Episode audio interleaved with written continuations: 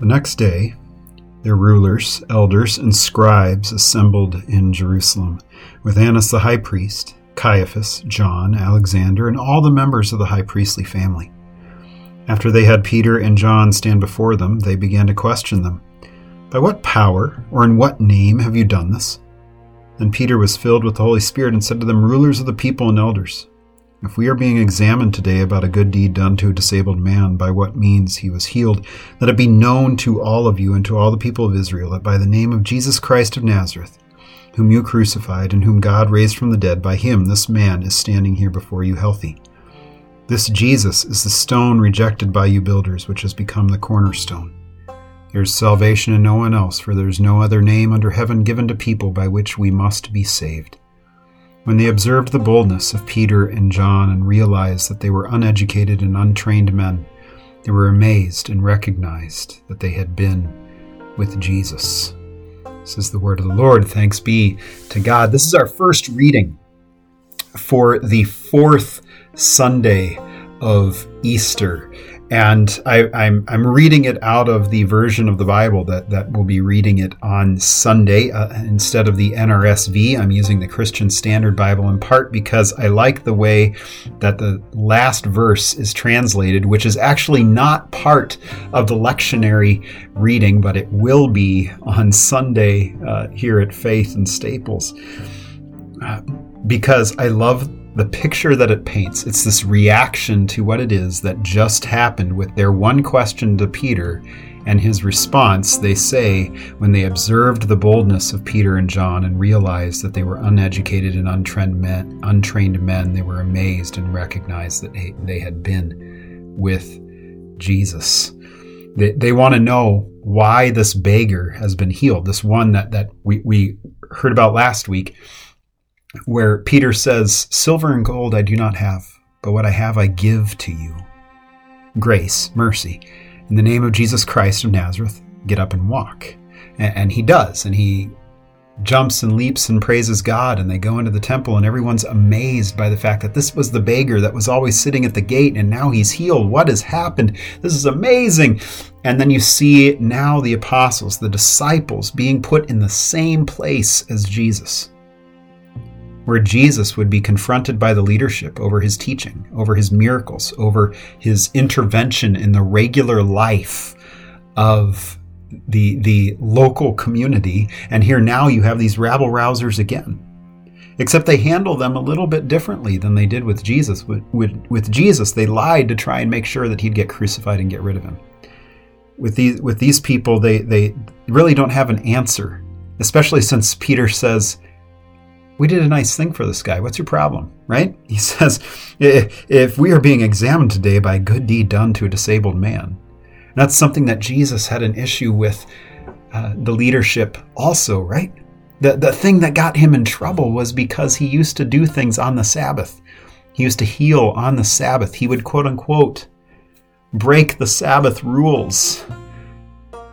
And here you have Peter and John doing a similar thing, breaking the rules by doing a nice thing, and it gets them in trouble.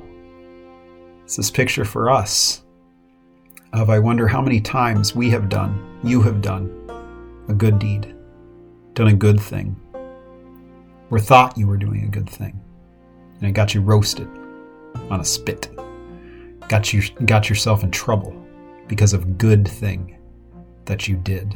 I wonder, has that happened to you before? Because this happens here with the disciples. And it makes me think that that's the picture for us. Where we, we unfortunately get it in our heads that things are going to go well for us. When in fact, the, the picture that's painted for us in Jesus is that he says you're actually blessed when you're persecuted. Life is actually better for you as a follower of Jesus when things are not going well for you. Why?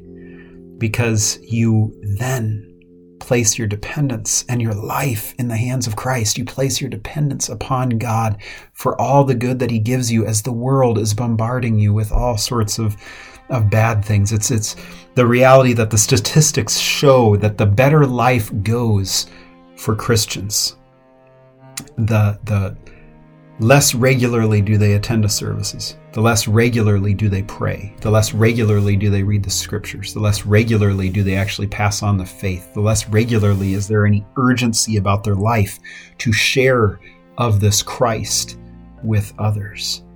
Whereas you go to places in the third world, Africa, South America, parts of Asia, where life is not that great in comparison to what we have in the first world and you find that it's there that churches are exploding to where you're having m- multiple church services during the week. You're having people standing room only for three hours a day to hear preaching and to pray and, and to sing together and all these things that, that are part of the way of life of the church. Whereas for us, I wonder how often it's sort of a uh, just an interruption to a Sunday morning that, that we can do better with with NPR or the New York Times or, or whatever. Because we, we take that then to understand this, this necessity for, for reliance upon God, being filled with the Holy Spirit, as it says here of Peter, uh, this, this need for God's work within us, especially when it comes to giving an answer for what it is that God is doing in our lives, being able to share that. And then what ends up happening you don't have to be trained or educated to be able to have a response. The, the thing that causes them to recognize that they had been with Jesus, which I still love that phrase, was the boldness. Their boldness, their willingness to say no. The, the, our reliance, all of our life, hinges on this name that is above every other name, that there is no other name under heaven other than this Jesus Christ, whom you need to know about and that's the story as it continues on. That eventually you hear later on in the chapter that, that after uh, after being threatened and sent off, they gather together with the church, uh, what was the church at the time, and they pray and they beg for that same boldness to see fruit come from that of, of this Jesus, of what it is that he has come to do to be the one who raises the dead, this boldness, this urgency of that. And that's that should be our desire too, shouldn't it? It's that question of not just having any sort of head knowledge or understanding of this Jesus, but why Jesus matters. Why does he matter? Because he is that name above every other name. That there is no other name under heaven by which we can be saved but in Jesus Christ who died and rose for you to take away your sin and to raise you bodily from the dead one day when, when, when the, that trumpet sounds and Christ returns. And so hold on to that church. Continue in the Word, continue gathering together for church services so that that boldness can grow in you. And we give thanks to God that it will happen he will continue to do that because He's promised to. He's promised to continue to, because He began a good work in you, as the scriptures say, He'll bring it to completion. Well, let us pray. O Lord Christ, Good Shepherd of the sheep, you seek the lost and guide us into your fold. Feed us, and we shall be satisfied. Heal us, and we shall be whole. Make us one with you for you live and reign with the Father and the Holy Spirit, one God, now and forever. Amen. Go in peace, serve the Lord. We'll see you tomorrow.